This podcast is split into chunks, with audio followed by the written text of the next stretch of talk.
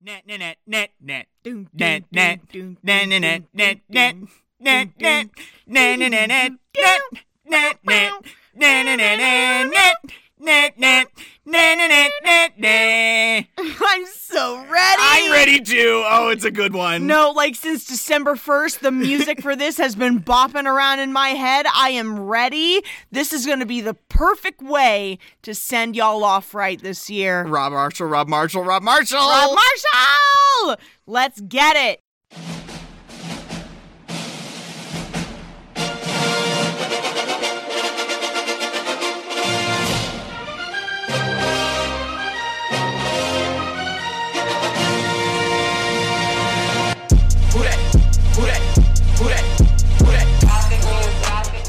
Welcome back to Kicking and Streaming, where Mother Dear, we know you're down there listening. I'm Carrie. I'm Ross. and this week we are covering the 1999 telefilm.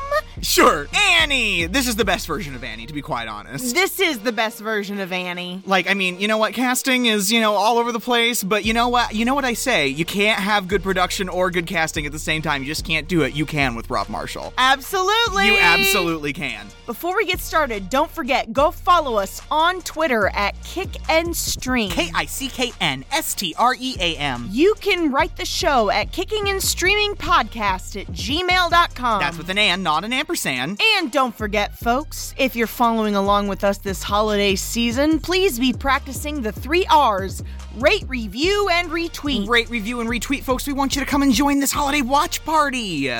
Guys, uh, our last show of 2021. I know. Didn't you think we'd be farther ahead? I did. Oh, we had some goals, didn't we? We had some goals. We didn't hit all of them, No, we didn't. but we have picked up in listenership, so we are grateful for that. Yeah, we love you guys. You're the reason we do this. Thank you so much for continuing to interact with us. We love to see the downloads pouring in. We love to see them.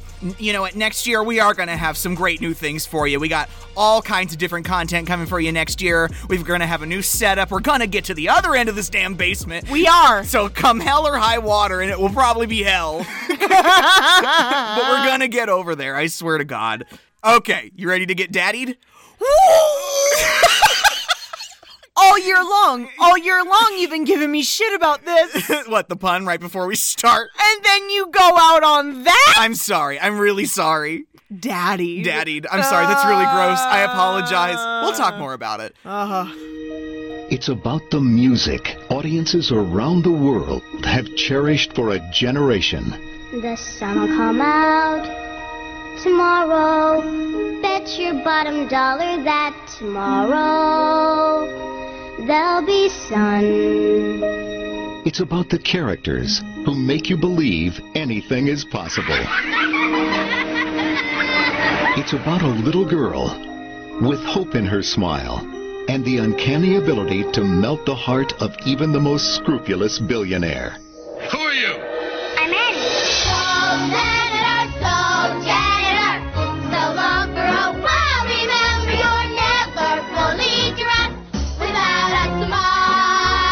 This holiday season, Walt Disney Television presents the first original TV production of the acclaimed Broadway musical, Annie. Acclaimed actor Victor Garber is Daddy Warbucks. Three time Tony Award winning actress Audra McDonald is Grace Farrell. Tony winner Kristen Chenoweth is Lily St. Regis. And newcomer Alicia Morton stars as the unforgettable Annie. I love you very much, Annie. And I love you, Daddy Warbucks. This holiday, Walt Disney Television invites you to believe in the power of love, in the magic of the music, and in the dream that lies in the spirit of a little girl named Annie.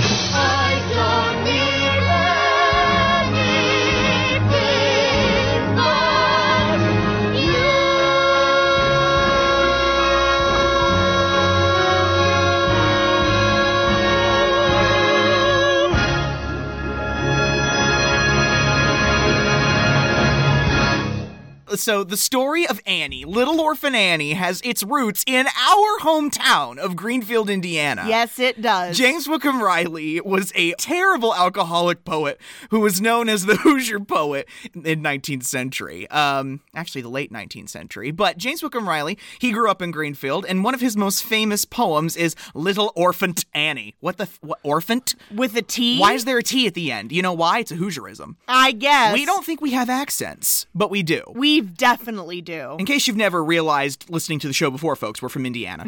and, like, listen, d- a lot of stuff has been going around about James Wickham Riley for his entire existence. He had a bad life, but he was a great poet. Isn't that usually how it goes for famous poets? Uh, But I mean, like, hey, that's where it comes from. And he wrote this poem about this indentured servant who was a family member of his, like a distant cousin.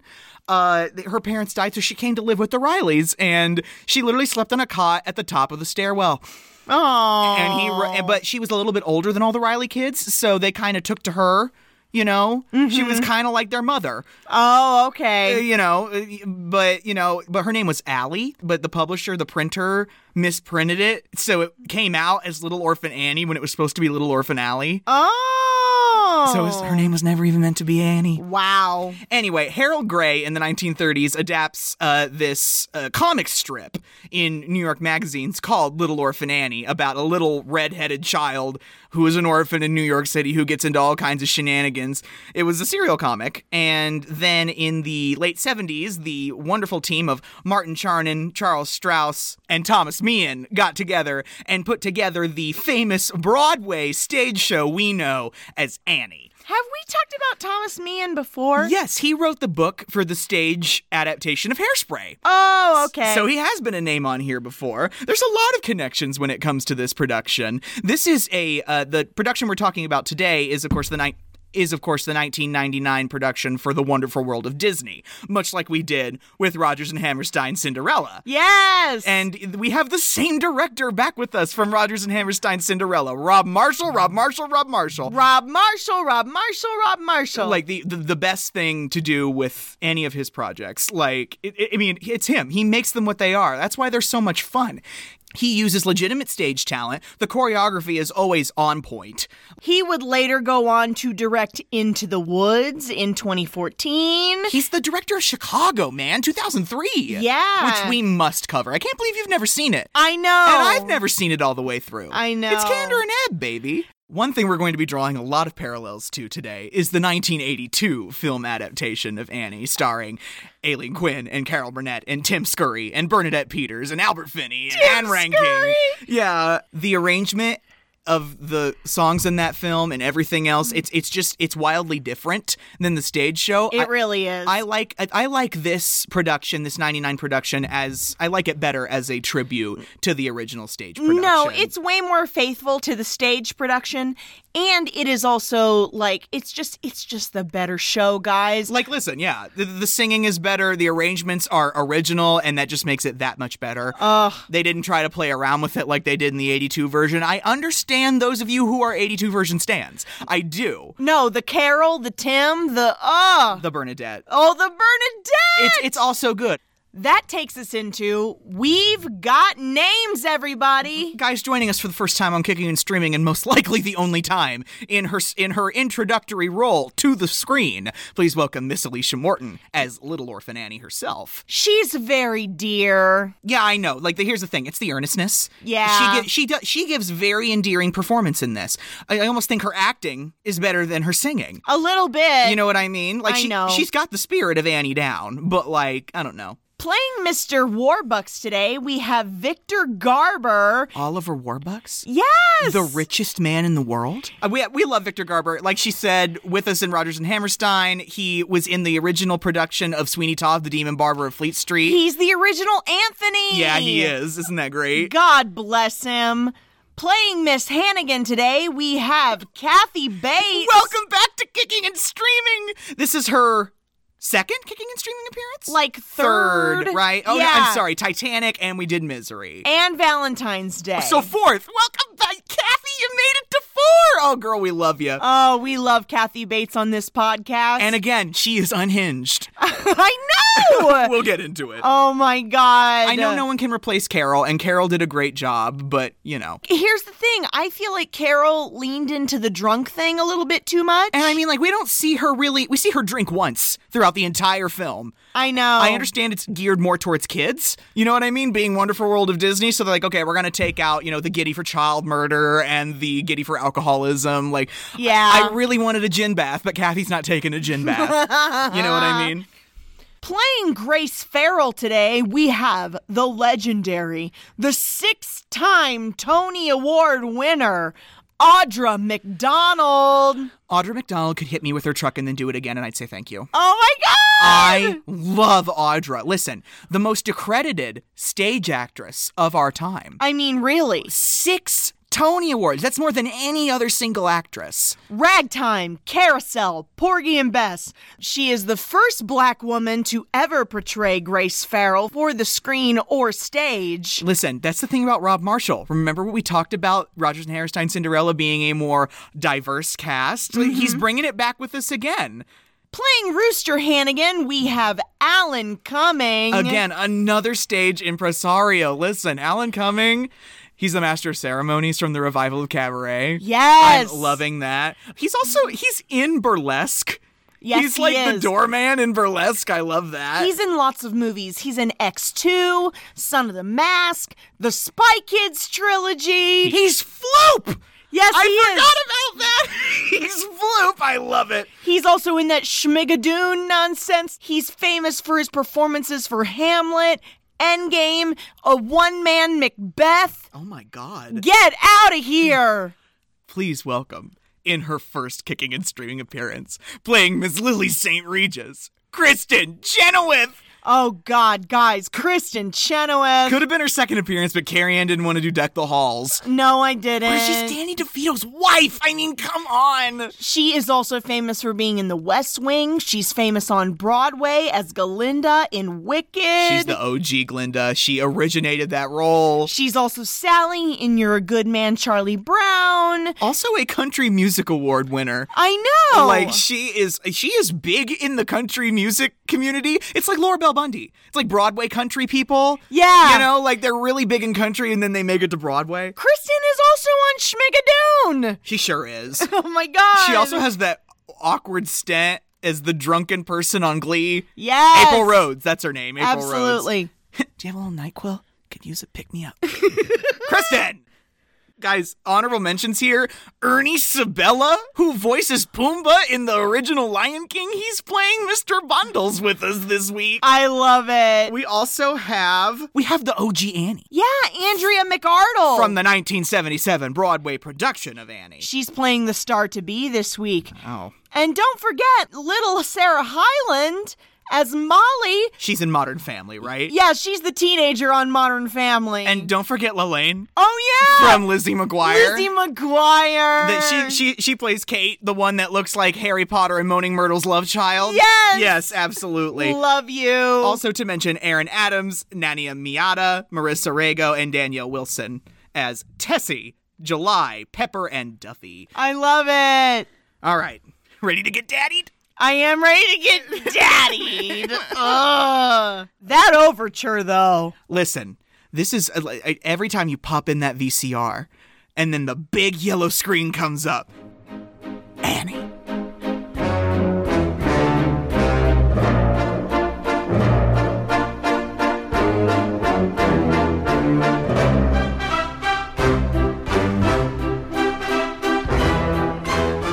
So charming. It's a great way of putting us in our setting without having to explain everything Yeah. like all these old faded images like that you might see from like a New York postcard or something. They're really great. I love it. We are in the winter of 1933. We open on this like snowy winter night. We are at the girls' annex in New York City. So, like, an orphanage. New York City Municipal Orphanage. And it's the Great Depression, and it's miserable, and it's winter, and oh my god, you're an orphan. No, yeah, remember what Hale said? Imagine being an orphan in New York City during the Depression. And Annie is kind of mother to all in this little sect of the orphanage. Yeah. So in, in here, we of course have Annie, Tessie, Molly, Kate, July, Pepper, and Duffy. Yeah, that's just like one wing of the girls' home. Uh huh. You know, they're all around the age range of like, I don't know, six to 13. Yeah, Uh, Pepper's the oldest and she's 14. Yeah. Which I mean, like, Pepper, I'm sorry, Little Miss Lesbo in the making. I know. Look at her. I do love Pepper in all iterations of Annie. Leave Molly alone. You want to make something out of it, July? Uh-oh! Beat her up! Get her, you whore! Stop! Lose your mind! Stop it! Get her, Get her! Lay off July! If Hagen wakes up, she'll get sore. they are under the harsh thumb and watchful eye of Miss Agatha Hannigan, Oh my god. warden of the girls' annex of the New York City Municipal Orphanage. This woman is abusing them. She really is. She's starving them. She does not feed them regularly. She forces them to do slave labor, like cleaning the entire ward. And also, she's running a sweatshop of like sewing machines. Yeah, it's really, really bad, guys. And just like, uh, because remember, Annie, Annie believes herself to be a special case in this girl's orphanage. She does not believe she is an orphan. no, because her family, her parents, left her with half of a locket and a letter saying that they'd come back for her one day. So she has tangible evidence of hope. And if she's go- if she wants to ride on that, she absolutely can. It does annoy everyone else there, though. I know, like, I love it when Molly asks her to read the letter to her one more time. Yeah. A- And I'm like, they've done this before. She was born, was born on October the 28th. We, will be back, to get her soon. We have left half of the silver locket around her neck and kept the other half so that when we come back for her, you will know that she's our baby. we open like we always do with maybe. Like I said, Alicia Morton, great as Annie. Great with the character, but the singing is very loud and very straight. It's not bad, it's just different. No, yeah, that is one of the criticisms I've heard of her performance is that she's just kind of yell singing. Yeah, you know what I mean? Like, you know when she's on screen. You're gonna know. Don't worry if you have your back turned. You're gonna know. Maybe far away, or maybe real nearby. He may be pouring her coffee, she may be straightening his tie. She's singing about, you know, m- maybe there's something out there for me. She's fantasizing about what her real parents may be like. And then, like, she puts them all to bed and then Scream sings over everything. Oh no, yeah, like that's you can't just put me to bed, Annie, and then sing at the top of your lungs. No, yeah, she's walking between the beds. It's very sweet. She's like pushing everybody's hands up onto the mattress. She's covering everybody with blankets. And like, I know this is not what happens, but I just want one of them to go, Annie, we're trying to sleep. Yeah, you know what I mean? Like, I just wanted them to lay, one of them to lean up and go, Can you stop? like, you are screaming right now. So maybe now this prayer's the last one of its kind. Won't you please come get your baby?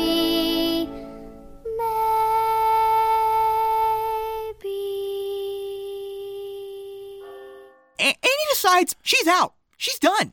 Oh, I know. She grabs a little sack, puts some things in it, grabs a flashlight. She's going out the front door. She's like in great escape style, making another in a series of escape attempts.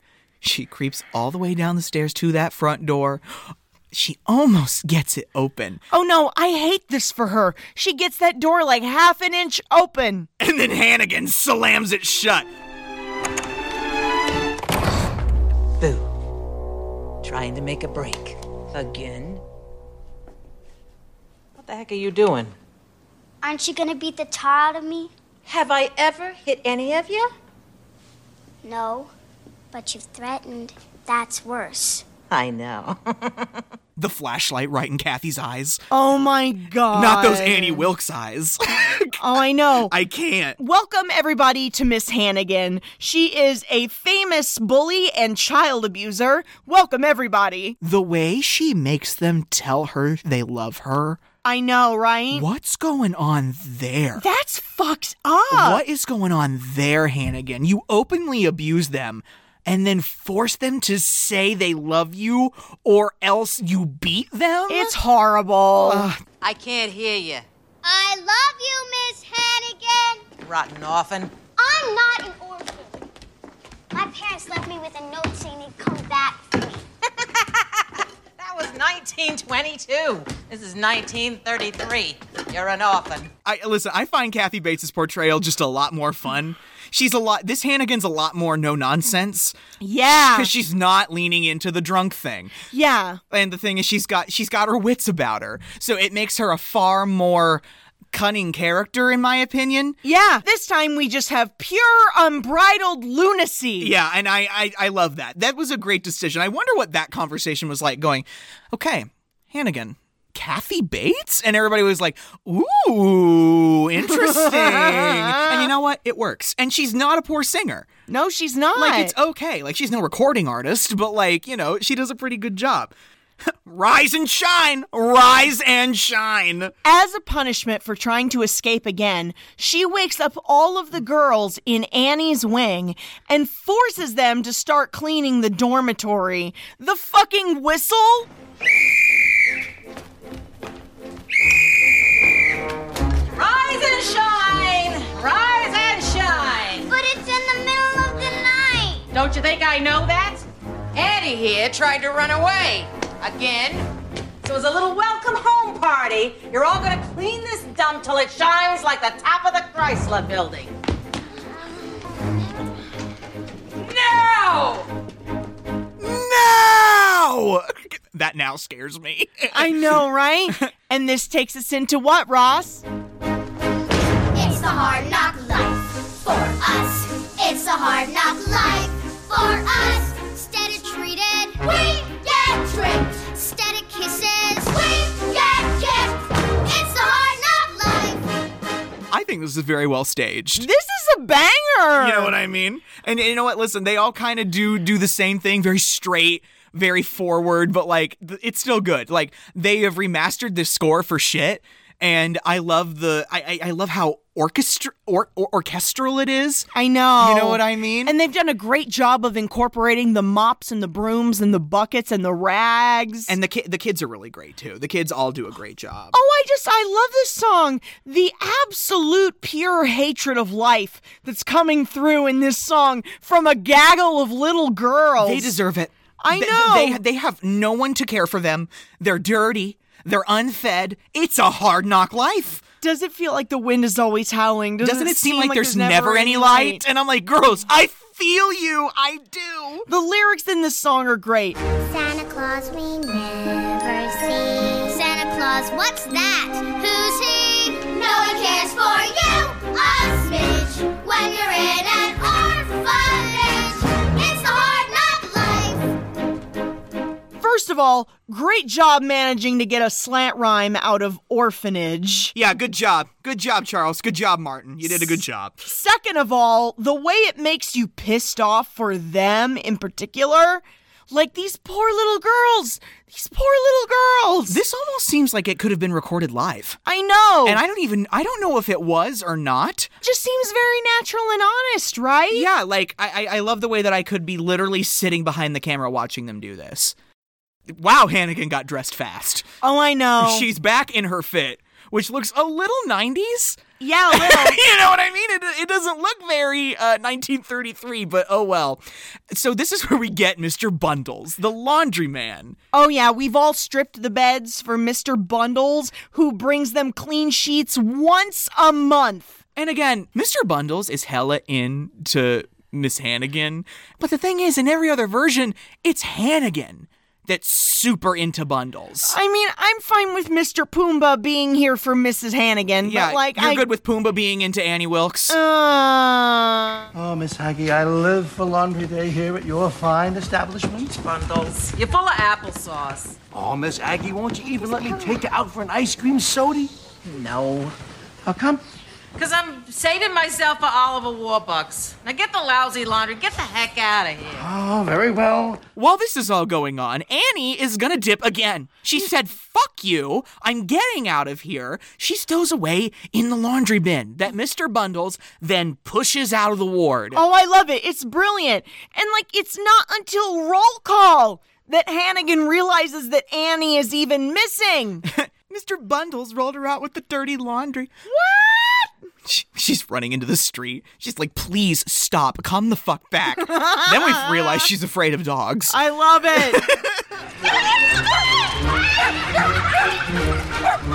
it. Fucking kid, she's out. They're free, running free in NYC. Bet she finds her folks like that. Mom and dad right off the bat. No more hard knock life. No more hard knock life. No more hard knock life. So Annie makes it out into New York City in the dead of winter, no coat. She's just walking through the street, walking up to strangers, asking them if they've seen anyone who looks like her. She just out! 11 years old, in the cold, in the depression, in New York! it's so sad. but you know what I wrote? Mmm, hot corn. Oh no, yeah. she steals this ear of corn from a street vendor. And remember folks, this holiday season, if you saw someone stealing food, no you didn't. No, you didn't. Sorry. Like, listen, people need to eat. And like Annie's trying to find a nice quiet place to eat her stolen corn. And she encounters Sandy, crawls out from under the boxes. What is Sandy? Sandy is like a golden long haired mutt. Or something. Yeah, I don't even know. The way I am giddy for Sandy's screen time. I know! And this is going to take us into tomorrow. Oh my god, this adorable dog puts its head in her lap, and we finally get it! The sun'll come out tomorrow. Bet your bottom dollar that tomorrow there'll be sun. Just thinking about tomorrow clears away the cobwebs and the sorrow till there's none. Tomorrow is the staple of Annie. There's a lot of staples of Annie. But, like, this is like, you think about Annie, this is the song you're thinking about, probably. Of course. And like, I believe her performances are sincere. It's just like, you know, it's just different. And that whole sequence in the middle where the cop is like, Is this your fucking dog? Where's Oh, this yeah. leash and license? The famous sequence where Annie has to call Sandy to prove that he's her dog. Sandy! Here, Sandy!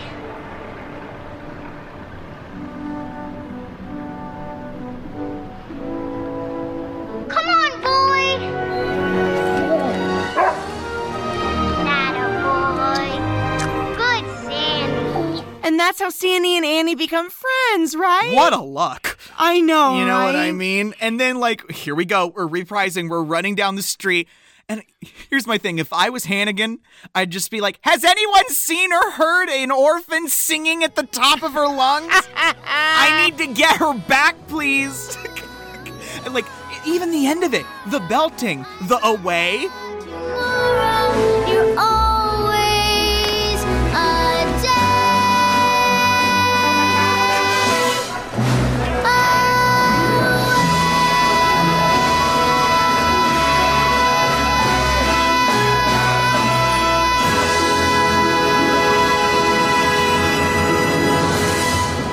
Listen, I just love the energy. I mean, hey, if this orphan child in the middle of 1933 depression can be hopeful, like we can't we all? We have this whole sequence at night where she is trying to hide from the dog catchers, from the cops. I can't tell if he's a cop or a dog catcher. I think he's a cop. assisting the dog catchers. Anyway, and she's hiding from him in this little, you know, Hooverville that's been established underneath some, you know, train rise. And- Yeah. And, like, I love this whole chase sequence because he sees her again with the dog. He's like, "You, where's the leash and license?" How is it always the same cop? he has nothing better to do than be evil. Has nothing better to do than hassle a little girl about her dog. He, he literally threw a bunch of homeless people out of this alley. He was like, "Get out of here, be good citizens," and I'm like, "They are homeless, sir." I know. Are you not aware of the world that's going on around you? And the answer's no, Eh. he's not. And here's the thing. Of course, this Flatfoot catches her. Exactly. He delivers her right back into Miss Hannigan's abusive arms. and of course, Miss Hannigan is so thankful. And she, she's so relieved that her little Annie is not hurt. Barf. And so Miss Hannigan deposits Annie back in her office. After she locks her in her office and she's walking down the hall, all the girls are like, Miss Hannigan, we saw a mouse! A mouse! And like they're distracting her, pointing everywhere, and they stomp on her foot. Miss Hannigan, Miss Hannigan, we saw a mouse, a mouse. Do I look like the exterminator? There it is, up there. No, it's there. I tell you, it's there. Ah! Listen, these kids are shits, but it's no excuse to abuse them. I She know. slams her door shut and oh, here we go. this is where we get one of my favorite songs. Oh, Kathy, let us hear it. Little girls, little girls, everywhere I turn, I can see them. Little girls, little girls, night and day, I eat, sleep, and breathe them. This is amazing. Like she she gives such a great performance. She is becoming slowly more and more unhinged as the song goes along. Again, as much as I love Carol, I think Carol just kind of slurs her way through it. Her photoplay magazines taped around her mirror. I know. Don't you love those? She does a lot of bits from the show that are famous, like twisting the doll's head off, Uh-huh. and all of the imagery of her literally wanting to crawl into bed and not be responsible for these children. She'd rather be doing anything else. How I hate little shoes, little socks in each little bloomer. She just wants a man to nibble on her ear. I know. She does. You're right. She is becoming giddy for child murder. send the flood. Send the flu. Oh, Anything that you can do to little girls. I love it at the end when she finds the lollipop sticking out of the chaise. Someday I'll land in a nut house with all the nuts and the squirrels. There I'll stay tucked away till the prohibition of. Little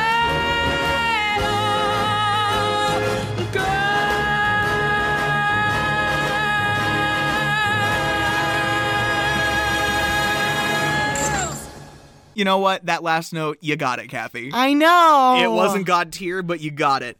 So, just as Hannigan is forcing Annie to clean the entire orphanage with just a toothbrush, knock, knock, knock, an angel is here. Literally, her fairy godmother. Like, it- Oh. like she would have to be Audra McDonald. Grace Farrell herself, personal secretary to Oliver Warbucks. Oh, she looked good in that blue getup. Oh, I love her. she looks so fine.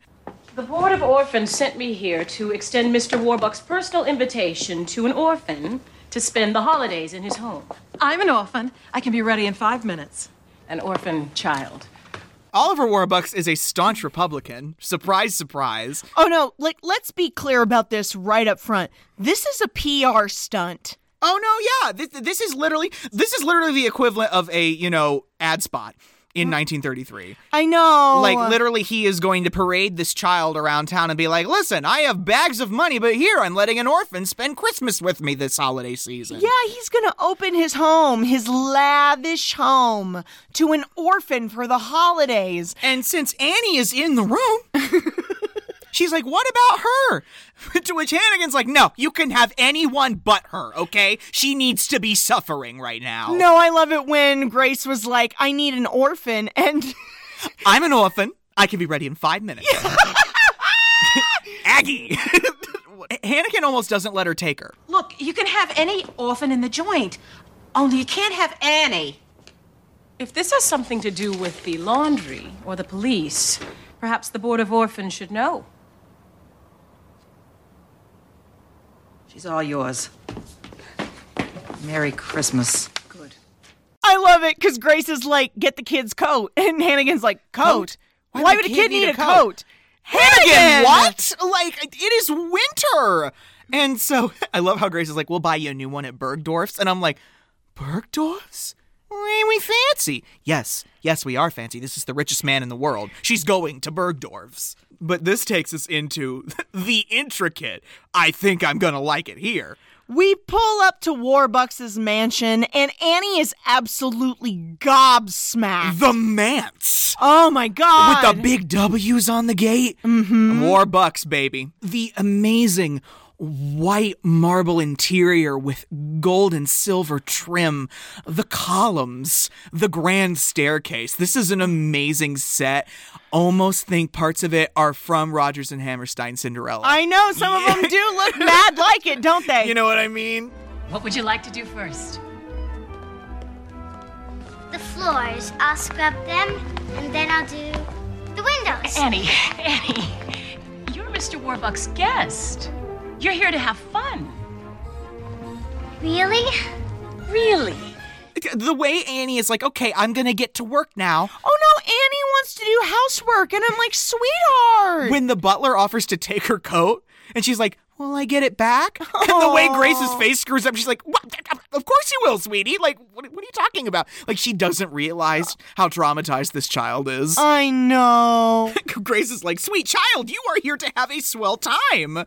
Cecile will pick out all your clothes. You mean I get to wear new things? Your bath is drawn by Mrs. Greer. Really? A bath? All for me? Annette comes in to make your bed. I get my own bed too? I think I'm gonna like it here. We've got a big bed, we've got toys, we've got a swimming pool indoors in the 30s. When I was watching it this time, I was like happy for Annie and everything, but I was thinking to myself, it's also terrible to think that there are people freezing to death in the snow outside. Yes, but the music. We're rich now. I know, but like, oh. And again, I love the way the, the staff is underrated. I know. So is Rob Marshall. Rob Marshall, this, while watching this, I literally wrote down, Rob Marshall is so underrated. I know. He does such a good job with everything he does, and we're making it for made for TV. I don't remember who pointed this out when we were watching it, but somebody said, wow, the butlers on this staff are a smoke show. So the stewards are millennium hot, and the maids are like 30s hot. Yeah. I think that's hilarious. you know what I mean? It's, Yeah. It's so funny. We hope you understand. Your wish is our command. We know you're gonna like it here.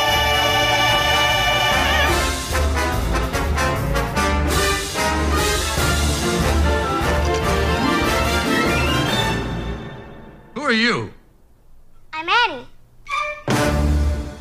Of course, at the end of the number is where Warbucks finally appears in all his bald glory. Victor Garber is no Albert Finney, but like I know. Like th- listen, just the way I feel like Albert Finney is more of a grandpa Yeah. than a dad. I'm glad that uh, you know Victor Garber is here and just a little bit younger.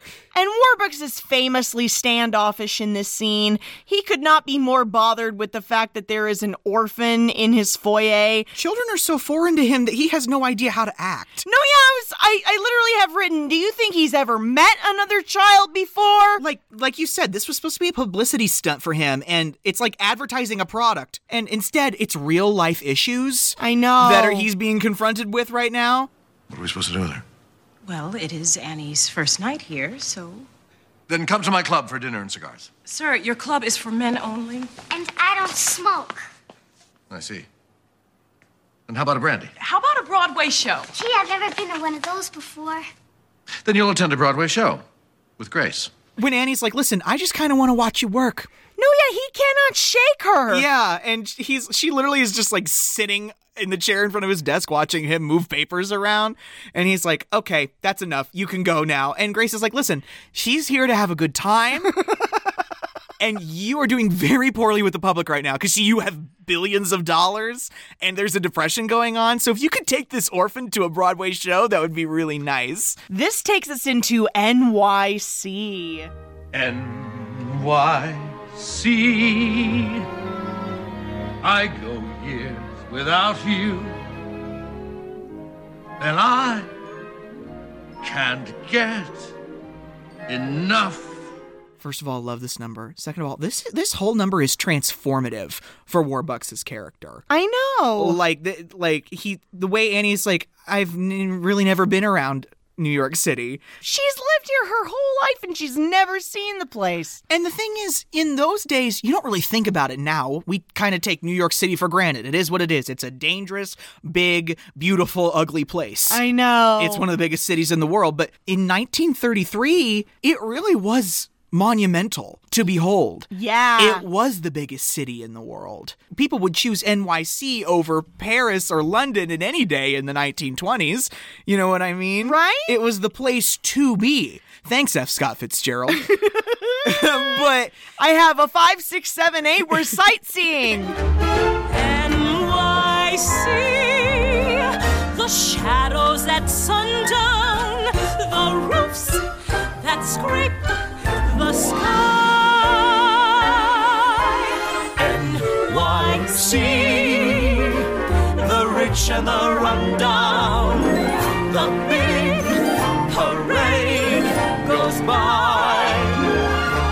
Listen, Victor and Audra complement each other so well. They do. Like, they do such a great job. And then we go to a Broadway show. They're going to the Imperial Theater to see Broadway Lullaby. I do love the ensemble being dressed like Gene Kelly from Singing in the Rain. That's very cute. That is very cute. But also, when they all come out to dance, I'm like, hello, Mr. Warbucks' staff, who Uh-huh. are not who are moonlighting as members of the ensemble of Broadway Lullaby at the Imperial Theater. I love that. like, 'cause that's who they're they're the, they're the maids and the stewards from his house.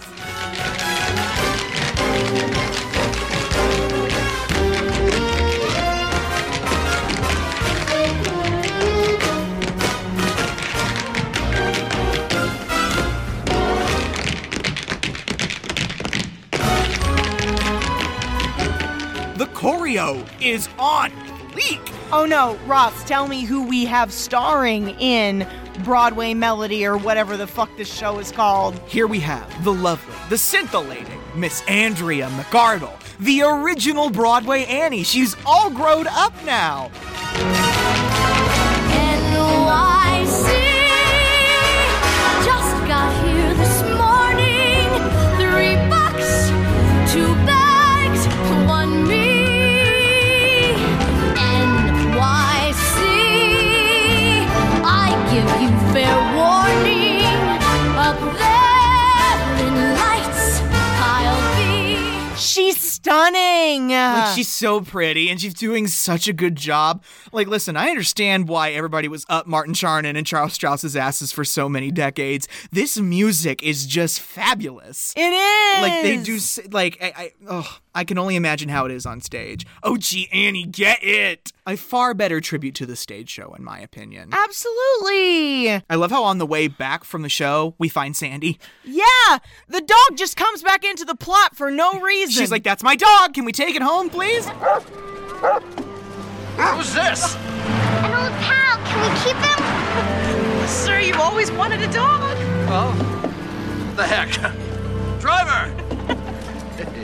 The next day, this happens so fast. because like after one night's entertainment, he's so in love with this child that Grace goes to the orphanage to tell Miss Hannigan that Mr. Warbucks will be adopting Annie as his very own. Oh, and Miss Hannigan does not take it well. Just let me make sure I heard you right, Miss Personal Secretary to the Oliver Warbucks. My Annie is going to be adopted by your millionaire? Actually, he's a billionaire. And yes, he's going to tell her tonight. Sure, will you excuse me for one moment, please? When she leaves the the room to scream? Yeah, leaving the room to scream is great. so she's on her way back out, and then we have and we get our first shot of Rooster and Lily. Alan Cumming and Kristen Chenoweth, what absolute bicon. I love them so much. Lily's dress. I know. Explain to me who Rooster and Lily are. Rooster Daniel Francis Hannigan. Yes. Rooster is uh, Miss Hannigan's brother. He is a criminal. he has not been off Rikers Island for very long, and he's got his goyle, his new gal, His gal Friday. Lily St. Regis. She's named after the hotel. I'm assuming before this, Lily has survived on bar tabs and games of poker and sex work, quite I- honestly. Honestly, and like I just I and just she uh, met Rooster, and you know, they have had a torrid adventure together. Did they let you out of prison this time, or did you escape? I cut a deal with the warden. Rooster. You're the only con I know who could con a cop. Thanks. Hey, meet my new gal, Lily. Lily St. Regis. St. Regis. Miss Lily St. Regis. I'm named after the hotel. Oh, which floor? And like guess what, guys? They're here for money? Yeah. They are old Irish criminals. like, that's the thing. The Irish, not looked well upon from like the mid 19th century into the mid 20th century. Absolutely not. Like, for a hundred years, the Irish were as bad as anyone else coming into this country. Like, and obviously, the Hannigan ancestors have not had it great, and therefore you are the product of your environment, and that's why the Hannigans are so fucked up. Mother dear, oh, we know you're down there listening. How can we follow your sweet advice to easy streets? Easy streets. And this takes us into my favorite song, Easy Street. They decide to ruin a child's happiness and get rich. No, yeah, that's literally what I have written is that this song is entirely about being greedy and being jealous of children. And Rob, thank you for using the original arrangement. I know, right? Listen, I understand why people like the original, but like they they messed it up in my opinion. It's such a great song and they like cut it up. It's very piecemeal in the original arrangement. It is. And I, I I love that they are just being consistent here. They are talking about how much they hate being poor, how much they hate being criminals because like Hannigan's a criminal too, whether the government's aware of it or not. You know what I mean? Yeah, Hannigan's telling them that Warbucks is going to adopt Annie, and like I said, we're jealous of the child for really jaded reasons. It ain't fair how we scrounge for three or four bucks. While Oh, she gets war bucks. The little brat. Ah, It ain't fair. This here life is driving me nuts.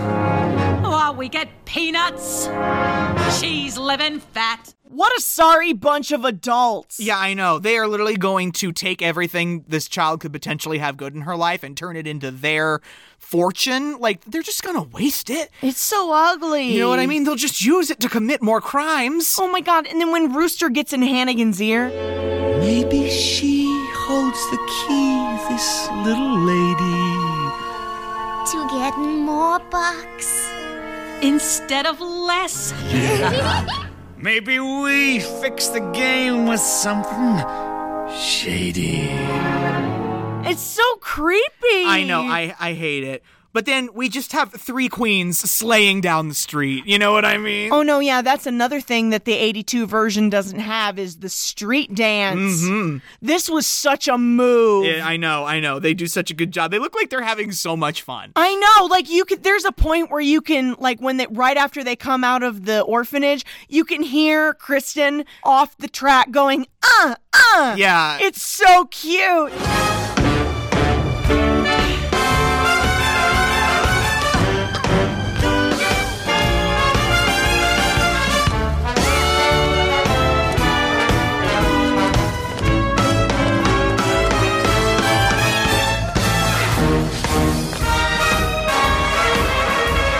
We have Annie Wilkes, the master of ceremonies, and Glinda.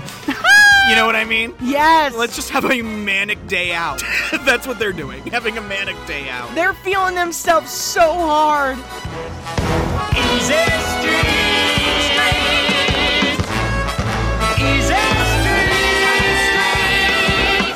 That's where we're gonna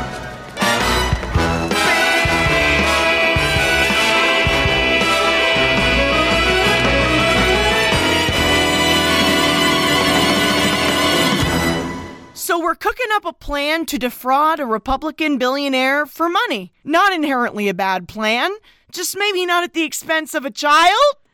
Warbucks basically proposes to Annie. Oh, this is so weird. And will ba- like, will you be my little girl? And like Annie's like, silly goose, I've got parents. oh no! And because he takes out a brand new locket for her to wear, he got it for her as a present, as a little engagement present. Uh, stop calling it an engagement. I'm present. sorry, they're the ones that make it weird, not me. I know. but he's like, will you be my little girl? Here's this new locket, and she's like, Gee, thank you, sir.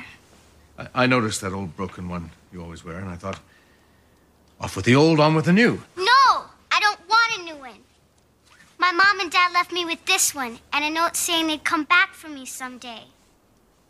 Mr. Warbucks, you've been real nice to me. But all I want is my parents. and Warbucks is like, oh. My heart, my newly grown heart, is now ripped in half. Um, we will help you find your parents. Yeah, in that moment, Warbucks pledges all of his resources to help Annie find her parents. And I, I love how Grace is like, listen, he's gonna do it. We're gonna find them. And Oliver's like, "Uh, uh, maybe. Is that the official end of Act One? Kind of, yeah. Again with the screaming. When we come back for Act Two, I love this whole radio show sequence. This is You're Never Fully Dressed Without a Smile. cares what they're wearing on Main Street or Chapel Row?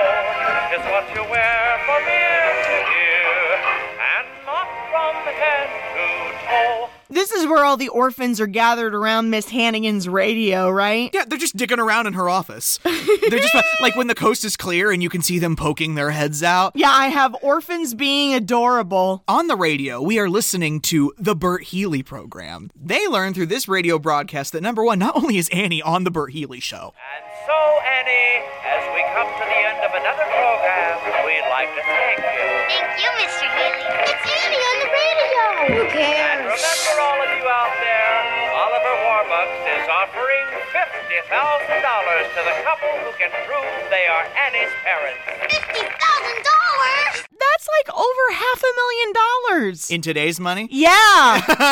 it's absurd. Wow. And I love how Pepper doesn't think this is a big deal. She's like, whatever, could have been me. And I'm like, Pepper, honey, I understand. It's not called Pepper, Pepper. It's called Annie. Be happy for her. And this is where they start dancing around, imitating the show. Ah, the lovely Boylan sisters. So sad or so janitor. So long for a while. Remember, you're never fully dressed without a smile.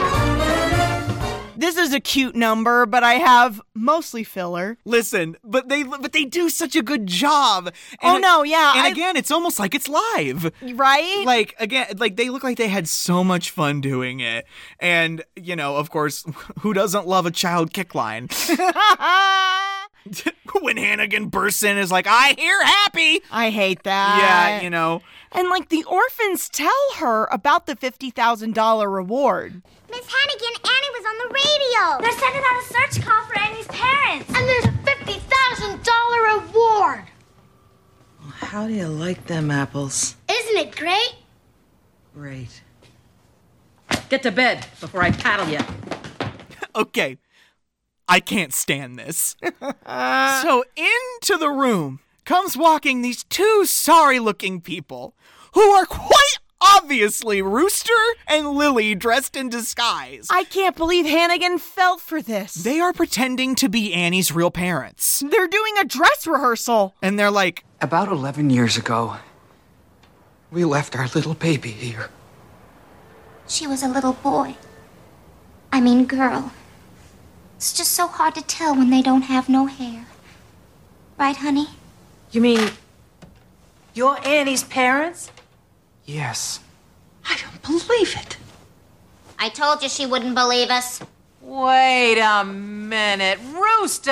Ross, there's no level of disguise you could don that would fool me. Exactly. I don't understand how this even remotely works on her. This they have been siblings their whole lives. Like it is quite obviously them. I understand it's for the narrative, but whatever. Rooster has every step of this thought out. He has decided they're going to try and defraud Warbucks for $50,000. He's got a guy that can make fake birth certificates. He's got a sister that knows everything to know about the kid. See, I, maybe this was just cleaner to do it this way, but in the original film, Hannigan has all this shit. I know. Hannigan has her birth certificate, has evidence of what actually happened to her parents, and has been keeping it from her. Maybe it's just cleaner to do it the way they did it in this version. Maybe. Like to make everything and pr- fake everything, but. And here's the other change from the 82 version Hannigan pushes Lily out of the operation. Oh, yeah, so it's just gonna be them? I also know Miss St. Regis here ain't got the brains for the job. She makes one slip and we all end up behind bars for life. Yeah, you're right. Lily's out. And I'm in. Sorry, sister. And now about the 50 grand. Here's the split half for me, half for you two. Deal. Hey, wait a gosh darn minute. You want to be cut out of the deal completely? Heck no. Then stop whining. They're going to pretend to be Mr. and Mrs. Annie, split the 50K, and kill her. I know! They are going to murder this little girl so that no one ever talks. And guess what? What? Everyone is Annie's parents. Uh, right? Every single person in New York City is Annie's parents. Every person in New York wants $50,000. They are lined up. It's like a job interview. and they're like, we'll be Annie's parents. Can we have $50,000? And then, of course, you know, Grace is going through the questionnaire. She's like, listen, every liar and cheat showed up on our doorstep today. And I'm like, well Duh, Grace, it's 1933. And you offered $50,000. Cuz and the thing is nobody knew about the locket.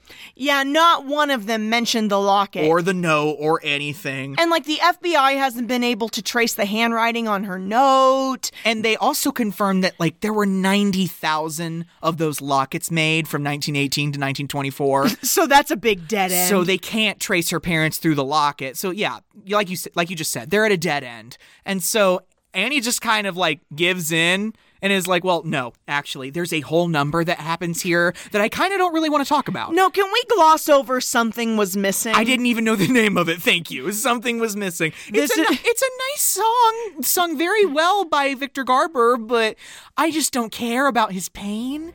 I've made me a fortune. That fortune made ten been headlined and profiled again and again. But something was missing, I never quite knew. That something was someone, but who? This is the song in every show that no one likes because it's boring. A song like Sentimental Man, Mr. Cellophane, or Look, that woman's almost snoring. I right? Sarah Smallwood Parsons, I love you for creating that. Look it up. The song that no one likes. You should put it in the related media. I will. The song that no one likes. The tentpole of this song is that Warbucks asks her one more time if she would consider allowing him to adopt her. And since she's like, well, since we can't probably ever find my real parents, sure, I'll be your little girl. Yeah, I could slum it here. slum it. Mr. Warbucks. If I can't have my real parents, I think I'd really like it if you'd be my father.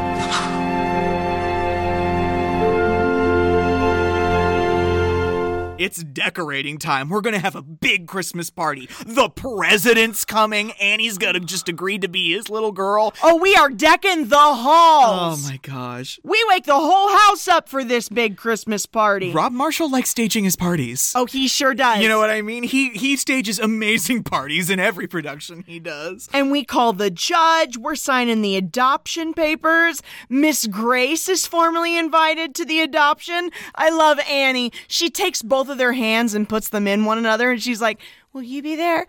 Because it's really nice when you're together. And she's like, I would like for you to be my new mommy, Miss Grace. and I'm like, I would also like that. Oliver, marry her. I know you're a homosexual, but I'm kidding. It's Victor Garber, not Oliver Warbucks. Who knows? Maybe. What about Punjab? Stop. What's all of that about? That's really racist. Uh, Yeah, it sure is. I'm glad we did not include that in this narrative. Everyone gets dressed up. Annie comes out in her iconic little red dress with the white trim. I'm loving this take on it. I know. It's, it's so simple but so cute. This soundstage has never looked better. Right? You know what I mean? They've been lizards. Just look at this joint. You know what, Annie? What? I think I'm the luckiest man in the world. And I think I'm the luckiest kid. Together at last, together forever. We're tying a knot they never can sever. This takes us into I don't need anything but you. This is sweet as fuck. No, this song makes me big happy. Like, they are so elated to have found each other and to have each other. Yeah, no, I, I like that. I love love. It is. I love this love. It's so sweet. Because, like, you know, I love how earlier Warbucks was like, listen, I was also an orphan. I never had anybody to share anything with. And when he's like, I worked very hard and got everything I have now, and I'm like, "Mhm. I have a feeling, Daddy Warbucks, that you um, exploited labor along the way. Ew, yeah, you're right. uh, You know what? Why don't you invite everyone from your factories to your Christmas party? That's uh, not a bad idea. oh, but don't have enough room for all of them, do you? At least in this version, you know, we're experiencing the love of another person. Here's the thing here's the thing about this number that makes me giddy. Yeah. The table dance. The table dance fills me with unmitigated joy. As it should. As it should. We're two of a kind, the happiest pair now. They're so happy. We're two of a kind, the happiest pair now. Like Fred and Adele, we're floating on air now. And what's the title of the dream that's just come true? I don't need anything, Anything. anything. I don't need anything but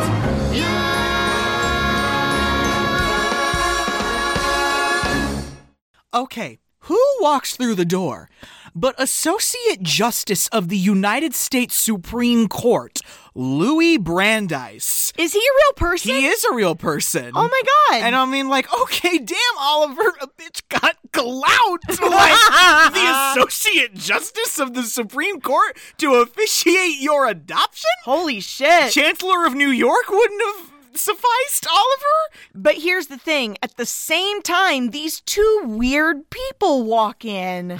I love Drake. May I present the Mudges? and here is Rooster and Hannigan in disguise again. I I I don't like the way she looks. right? She looks like a woman from my past that I do not like. I don't know who this woman is. Maybe it's just her. I know. Maybe it's just her that I'm remembering. We're Ralph and Shirley Mudge. Ain't she cute, Ralph? Oh, she's a regular doll. Annie Mudge? Sandy, shh, be polite. I love it when they are like, "Okay, we're going to need to verify that you are who you say you are." They're like, "We got a job on a farm in Canada." No babies allowed. so we had to leave her, and I'm like, no babies allowed. They're laying it on so thick. And they're like, we've been in Canada this whole time. That's why you haven't been able to find us. No babies allowed in Canada.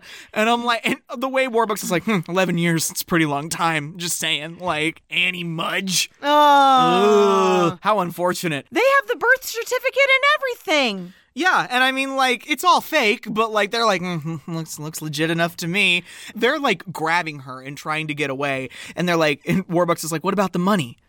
And they're like, oh, we don't want any money. Oh, yeah, they have the nerve to pretend like they don't know he's offering $50,000. You didn't know that Mr. Warbucks was offering a $50,000 reward for the couple who can prove they're Annie's parents. Yes? We sure don't want no money. Just, we want our little girl. Come on, Paul. the caucasity. Right? I swear to God. And like they're like we Hannigan, we sure don't want no money. I hate her. We just want our little girl. And they're almost out the door before Rooster's like, on the other hand, $50,000 would go a long way to giving Annie a good home. And I'm like, okay. And like when Warbucks is like, we're going to give you a certified check. And I'm like, what are they, what are they going to fucking do with the certified check?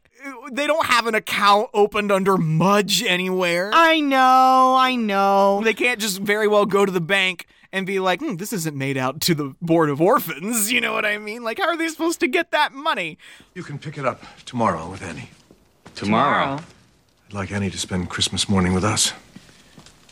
If that suits you. Oh, yes, please.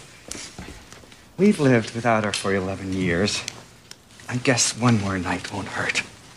Come, Shirley. Wait, I just one more look at my sweet angel. She's a dream. They play it so awkward. I can't stand them. I know! And like Annie is obviously feeling awkward about everything. She was about to have a nice, rich life.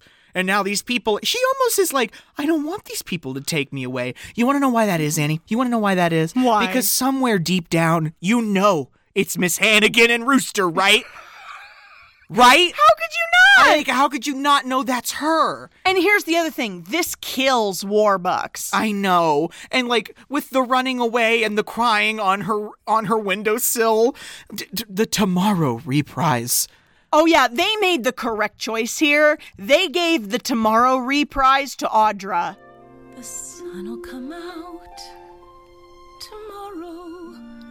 Bet your bottom dollar that tomorrow there'll be sun. Just thinking about tomorrow clears away the cobwebs and the sorrow.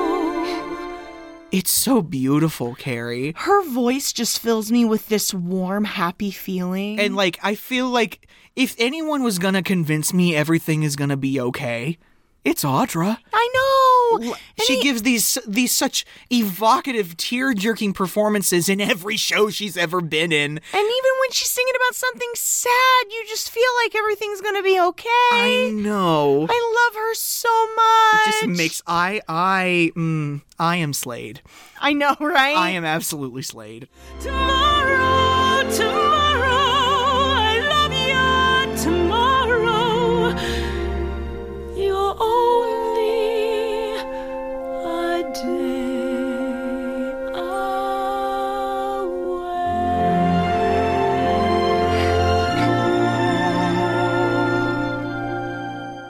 Grace and Warbucks stay up all night trying to verify the Mudge's story. Can you believe this? Can you believe this almost worked? I cannot. I absolutely cannot. Eh, There's no way. They have I love how they have the president of the United States and an associate justice of the Supreme Court there with them and this is about to happen. I know, right? Meanwhile, Hannigan has left the orphans in the care of Lily St. Regis. oh my I, god. I ain't the motherly type. Lily, who has no skills with children whatsoever, She's playing cards. She's gambling with the orphans. she's getting hustled by the orphans. darn lost again. I'm sure you girls never played poker before. Beginner's luck. How much do you owe us? $479.39. What? Where am I gonna get that kind of loot? Hey. Why am I worrying? I'll be rolling in it when Rooster and Hannigan get back from Warbucks. That's where Henny is. Oops. It's amazing to me how quickly this falls apart. like these orphans put it together in five seconds that Hannigan is scheming against Annie, and before you know it, they're chasing her around the room. like they ba- she says it. She folds like a bad house of cards. I have she folds like a cheap tent. That's too funny. I love it. okay, okay. Okay, okay. Rooster and Hannigan are pretending to be Annie's parents for the reward money. And when they get back, I'll be sitting large and living pretty. What makes you so sure they'll be coming back? because I'm Rooster's date. He'd never let me take the rap and spend three months on Rikers Island. Again, Lily girl. I need to have the backstory on that. Why you with him? What the Like- fuck happened? Uh, and Hannigan and Rooster, they show up at like 8 a.m. on the dot. Give us our daughter and our check. And they're like, well, she can't she open her presents? Pan to giant pile of presents under the gigantic Christmas tree. That's so cruel. They're not even gonna let her open the presents. Yeah, and like, like- like, they have to be persuaded to almost take the dog I know, right? Like poor Sandy. when they snatch the check out of their hands. Okay, goodbye, ta ta. See you in church. They almost leave without her. Nice meeting you all. We better get. Cheerio. Toodaloo. Ta-ta. See you in church. Aren't you forgetting something? Oh. wow. How silly of us. We've been childless for so long, it's going to take some getting used to. Come on, precious. Oh, Come, Annie. They are r- speed running to the door in the manse. Oh no, Rooster and Hannigan have Annie in hand. They are running for the door. And then through the door bursts Lily. Hand me!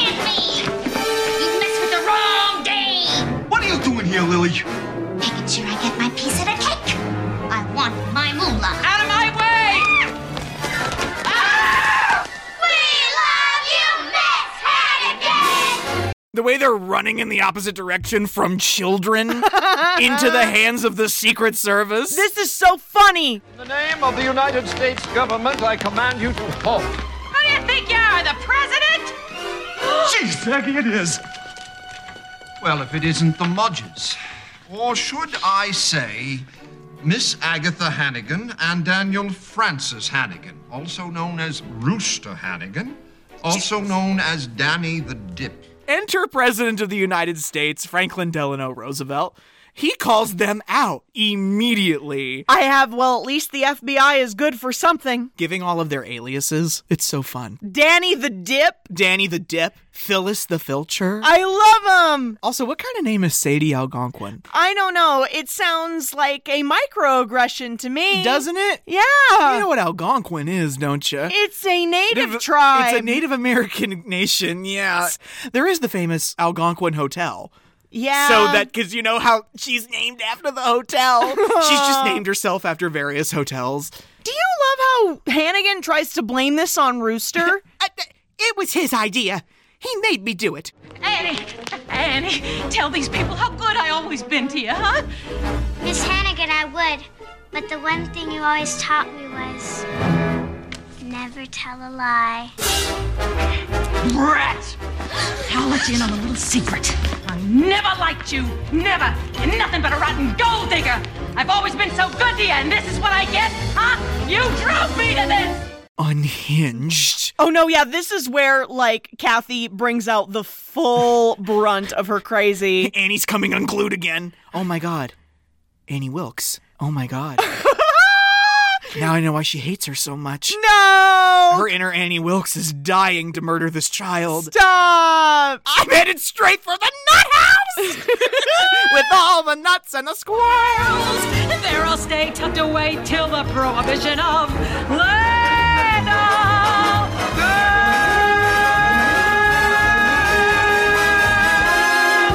So that's it. She's gone forever. like Miss Trunchbull or Dolores. right? Never to darken the doorway again. And it's a party. And when the president's like, hey, girls, I'm going to make sure you get adopted by very nice families. oh, it's so nice. Thanks, Mr. Head of State Franklin Delano Roosevelt. I have FDR says families for everyone. Yeah. and they all get to open all the presents under the tree. But then FDR comes in with a bummer of a bombshell. The FBI were finally able to trace the handwriting on that note of yours to a David and Margaret Bennett. You mean the Bennets are my real parents?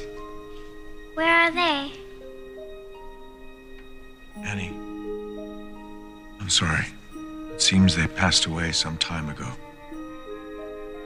So, I really am an orphan. I love how in the OG version, we know that. Oh. Yeah. We know that before anyone does. Yeah. They died in a fire. Isn't that awful? It is. And the uh, poor Annie. So, I really am an orphan. Oh no, know, she takes this remarkably well for a kiddo. yeah, and she's like, at least I'm not a fucking mudge.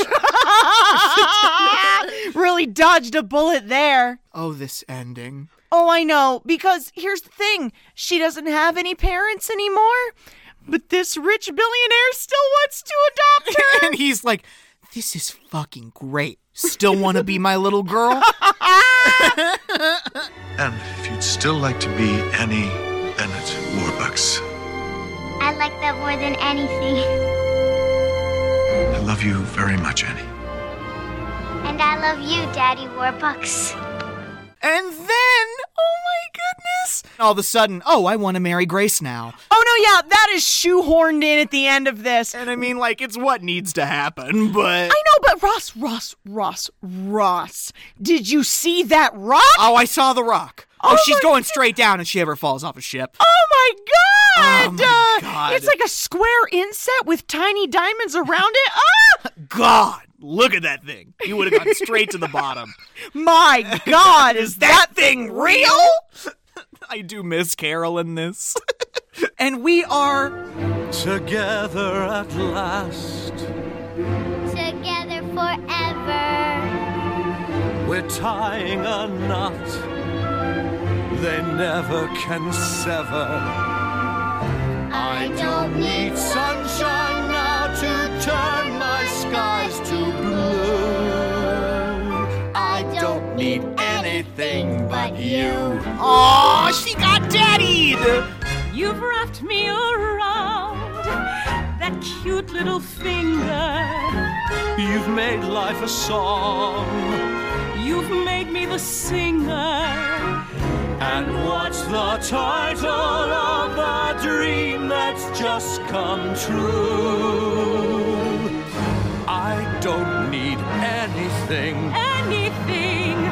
Anything. I don't need anything but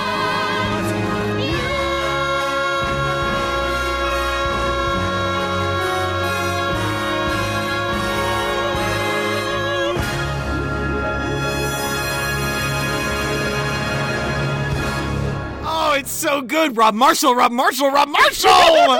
oh my god. Uh, Guys, we used to watch that a lot. Oh no, we wore that tape out. Oh, we used to watch that over and over again. The music's just so good. Might have sparked a little bit of our love for the theater, wouldn't you say? I would completely say. Because I can remember being that age and wanting to be there, you know, wanting to be up there doing all that stuff. Right? And oh my goodness, I, d- I- you know, th- it's not often that a production of Annie comes along, but y- you know, the, the 2013 revival, you know who was Miss Hannigan? Who? Jane Lynch. Oh my god. I know. Sue, Sue Sylvester from Glee. And it's, uh, Sadie Sink played Annie. She is Max from Stranger Things. Oh my god. yeah, another little redhead. That's great. You know what I mean? And, then don't forget like the 2014 movie adaptation. Oh, come on. Oh no, me and mom went to see it. We left. What? Yeah, me and mom went to see it together and we left. Oh no. Listen, that little girl, Quavenzine Wallace, Aw. she does a great job, but you know, Cameron Diaz, Oh no, Cameron Diaz was the worst part about it. Rose Byrne. I know, but like, guys, Jamie Fox. okay, yeah, Jamie Foxx, that is sweet, but like it was just it was not good. The arrangements are not good. You want that old orchestral vibe from the Annie Orchestra, you know what I mean? I get it. And it's all modernized and they're rapping and you know what? It's okay. Th- It's but it's no Hamilton, you know what I'm saying? And you know, guys, like I just, I just felt this was a great way to end the year. it's a great way to say happy new year to you, isn't it? yeah, like it's, it's kind of tangential to the holidays. I mean, what's more holidays than being charitable to orphans, right? Yeah. And so it's just, you know, it's just a good show for reminding us all that we need to be kind to one another and we need to be kind to those less fortunate than us. And when you are out in public feeling bad for ignoring the homeless, Good. Good. You should be feeling bad. It means you're a human being. Right? and it's like, come on, guys, just like open your purse, give what you can. I know we can't all do everything, but you know, I hate capitalism. I know. Oh, I hate that we all have to live under this system. Uh-huh. No, but that's not the note we're going to end on. That's not the note we're going to end on this year. No, absolutely not. Because, guys, we've got great stuff coming for you next year. 2022. Just just the thought. It's finally going to be our year. I never thought, Carrie. Carrie? I know. Spit over your shoulder or something. There's no wood. Okay. Remember what we said at the end of 2019? I know. Oh, that audio all aged so poorly. It really did. I hope this audio doesn't age poorly at all. To all of you who have listened to us for the past two and a half years, we absolutely love you. And thank you so much for um, patronizing us. In a way. Uh, thank you for listening to us at half volume because we're incredibly loud. Thank you for sharing us. Thank you for rating us, reviewing us, retweeting us. We love you guys. You're the reason we do this. From the two of us and Gavin here at Sorry Mom Productions, thank you so incredibly much. We hope you have a happy new year, and please stay tuned for more quality content coming to you from Kicking and Streaming. Until then, I'm Carrie. I'm Ross. And as always, sorry, Mom. Mom.